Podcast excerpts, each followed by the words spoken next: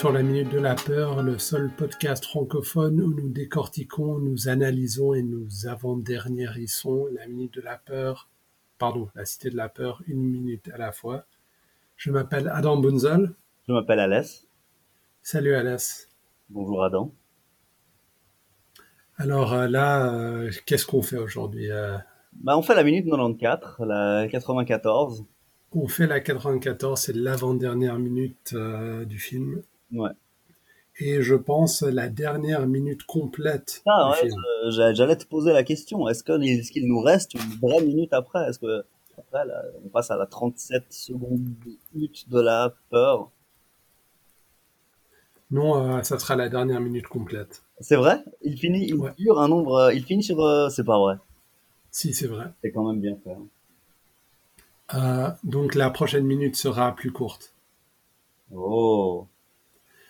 Alors euh, pour cette minute, la 94, la 94, on commence avec, euh, comme on l'a dit la dernière fois, le crédit pour le Steadicam qui est absolument excellent, Valentin Monge, et on finit avec le, les, enfin, les remerciements, le crédit pour la chanson La Carioca. Ouais, mais là on est donc sans on est dans une minute que de générique, hein, sans interruption visuelle, sans. Euh, non, il n'y a rien. Sans Samuel Jackson qui vient recruter les X-Men. Non, rien comme ça. Enfin, rien de tout cela. Mais il n'y a pas les X-Men, mais il me semble qu'il y a des super-héros. On en parlera. On en parlera. Alors, euh, je, je, vais encore une fois euh, passer les noms qui sont, enfin, tout le monde qui a participé à ce film est très très bien parce que le résultat final est excellent, mais certains noms m'interpellent plus que d'autres et donc je ne vais pas passer en revue chacun des noms qui apparaissent, mhm. mais seulement ceux qui sont plus remarquables.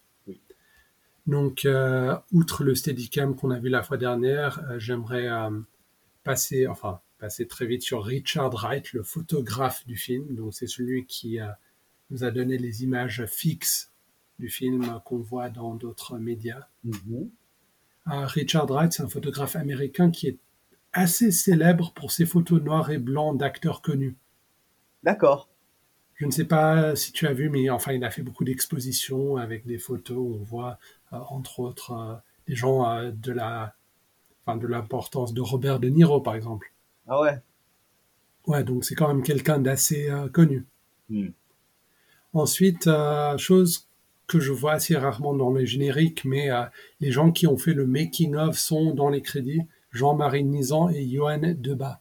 Ça, c'est très bien. Donc, euh, on avait déjà anticipé ça pendant le film. Mhm. Oui, bah alors les nuls, ils ont, euh, le, cours de leur émission et tout ça, vraiment une relation avec toute l'équipe. Parce que tu regardais les nuls l'émission ou tu les voyais sur Canal+, etc. Il y avait vraiment une relation, euh, bah, l'esprit Canal, ce qu'ils appelaient, où vraiment il y avait ouais, un vrai rapport avec le staff technique aussi. Je, je, veux, et puis, euh, enfin, c'est très bien parce que, étant donné que le résultat est si bien, j'espère qu'ils ont cultivé ce genre de relation, euh, enfin, euh, amicale ou solidaire. Mhm. C'est très bien, ouais. Ensuite, on a le, le Perchman, bon, celui qui tient le micro, Olivier Varenne. Mais ensuite, on a le Blagman, Dominique Varnier, Warnier. Uh-huh.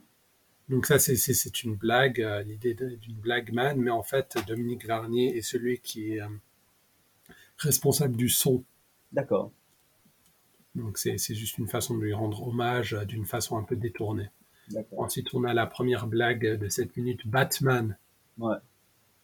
Ou Batman, si tu veux. Bruce Wayne, donc je pense, nom qui ne serait inconnu pour personne qui écoute ce genre de podcast. Ouais, parce que sinon c'est un spoiler assez massif. Hein.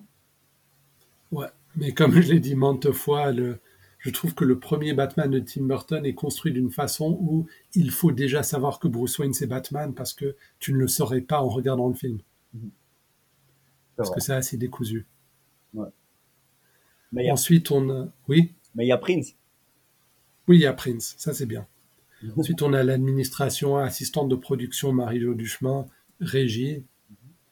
Quelque chose à dire sur... Euh, non, alors malheureusement, je ne peux pas, je peux pas dire, je, je suis obligé d'admettre que je n'ai pas grand chose à dire sur la régie. Moi non plus.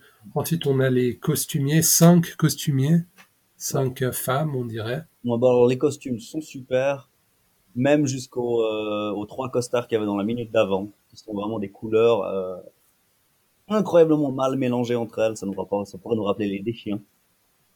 Est-ce que tu savais que euh, dans les années 90, je pense, ou euh, années 90, début des années 2000, euh, les, les, euh, les plateaux, euh, les plateaux télé pour les infos, ils, ils avaient des, euh, des cons consultants, des, enfin des gens qui venaient pour conseiller sur les couleurs qu'il fallait utiliser, tous les trucs esthétiques, etc. C'est un peu une nouvelle ère. D'accord. Oui, bah écoute, là, c'est euh, je pense que la manière dont Ross était habillé ne, ne va pas. Et puis la popularité, genre Rachel était euh, euh, tout simplement le, le trendsetter de quelle est la coupe de cheveux qu'il faut avoir cette année. ouais, Et Ross, c'était euh, combien de personnes doivent être capables de faire un plongeon depuis les épaulettes que tu portes, quoi. Donc au ouais. pas, quoi. On parle de Friends là, juste au cas où. Quand on parle de Ross et Rachel, oui. Ouais.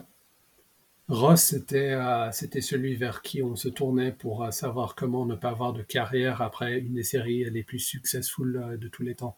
Oui, mais en même temps, ils, étaient payés un million par épisode sur la fin. Donc même Oui, ok, mais quand que 25 millions, même si ta carrière est un échec après. C'est quand même la girafe dans Madagascar. Ok. Autant pour moi. Ah, donc oui, les costumes de ce film somptueux. Ouais, vraiment du travail très bien fait. ouais.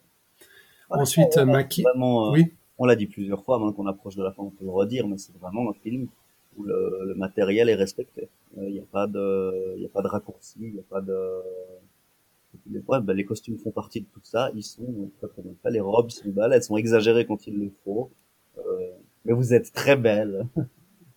oui, vraiment, euh, on peut dire aux petits oignons. Aux petits oignons, ouais, tout à fait. Moi, je dis Ensuite, euh, on parle de, de Lucien.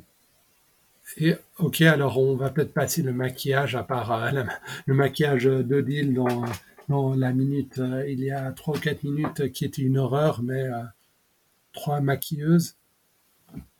Mhm. Ensuite, un sujet qui te tient peut-être plus à cœur, les coiffures de ce film. Alors déjà, pourquoi ça me tiendrait à cœur? Et deuxièmement, ouch. Non, parce que tu l'avais mentionné plusieurs fois. Mhm. Et puis, c'est premièrement ouch, juste au cas où. D'accord. Enfin, ouais.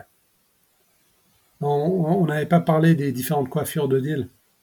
Oui, on avait parlé. Parce qu'en quelque sorte, les coiffures de Deal racontent son histoire. Mhm. L'histoire du personnage et son évolution. euh, Enfin, dans le film, je, je pense que c'est quand même quelque chose de très important. Et Agathe Moreau, Lolita Avela- Avellanas et Marie Prieur ont fait un travail excellent là-dessus. Mhm. Comme tout. Voilà. Comme tout le monde, mais en particulier, je tiens à les saluer. Mhm. Ensuite, euh, les- on a les effets spéciaux à Didier Roux. Mhm. Euh, euh, je consulte mes notes sur Didier Roux, mais il me semble que euh, il a fait les effets spéciaux pour le film Didier, ce qui est, enfin, ce qui va avec, Is No Good et OSS 117, entre autres. D'accord, ouais, donc euh, pas mal. C'est pas euh, les, les nuls avaient fait un sketch important sur les effets normaux. Gérard. Jugnot qui était grand spécialiste des effets normaux. Donc s'il y en a Mhm, qui oui. va ouvrir une porte, ben, c'est la main de Gérard Jugnot qui, qui ouvre la poignée, tu vois, des choses comme ça. Ah, les effets normaux, oui, tout à fait. Ensuite, on a notre ami ambulancier à des minutes précédentes, Christian Gazio, accessoiriste de plateau, on en avait parlé. C'est l'ambulancier qui salue Odile au travers de, de la fenêtre euh, du, euh, de l'ambulance. Mhm. Ah là là, c'est beau. Ensuite, nous avons les machinistes, électriciens, groupman, bah, Spiderman, Peter Parker. Peter Parker de nouveau, hein, spoiler. Petit mélange entre euh, Marvel et DC là, Oui, c'est sa représentation euh, paritaire. Marvel Oui. Puis euh, il faut dire que maintenant dans notre monde euh, saturé par Marvel, c'est peut-être étonnant, mais à l'époque, Superman, Batman et Spider-Man étaient plus ou moins les seuls super-héros vraiment très connus. Ouais, puis je pense même, euh, à l'époque de la Cité de la Peur, je connaissais pas le nom Peter Parker. Oui, tout à fait. Et, mais on peut dire que oui, enfin la raison pour la création des films Marvel, c'était parce que Iron Man, Thor et tous les autres étaient des, des personnalités moins connues euh, av- avec qui ils avaient tenté de faire des films à succès. Non, non, pour vrai, clair. Et puis ça a marché, euh, et puis euh, voilà. On n'avait pas tort, mais on avait pas tort. Nice. Ensuite, beaucoup d'autres noms, mais un nom qui me m'interpelle, c'est l'attaché de presse Michel Darmon. Ah ah Aucun Alors là, d'après mes recherches, je n'ai pas pu savoir si c'était un parent de Gérard Darmon, mais euh, elle est assez associée avec d'autres projets, des nuls, par exemple Marsupilami, euh, euh, le film réalisé par Alain Chabat. Mhm. Euh, donc elle, est- elle, elle, est- elle est mon- montrice, monteuse, elle fait le son et puis elle est aussi attachée de presse, donc elle est assez enfin, multi-talentueuse. Mhm.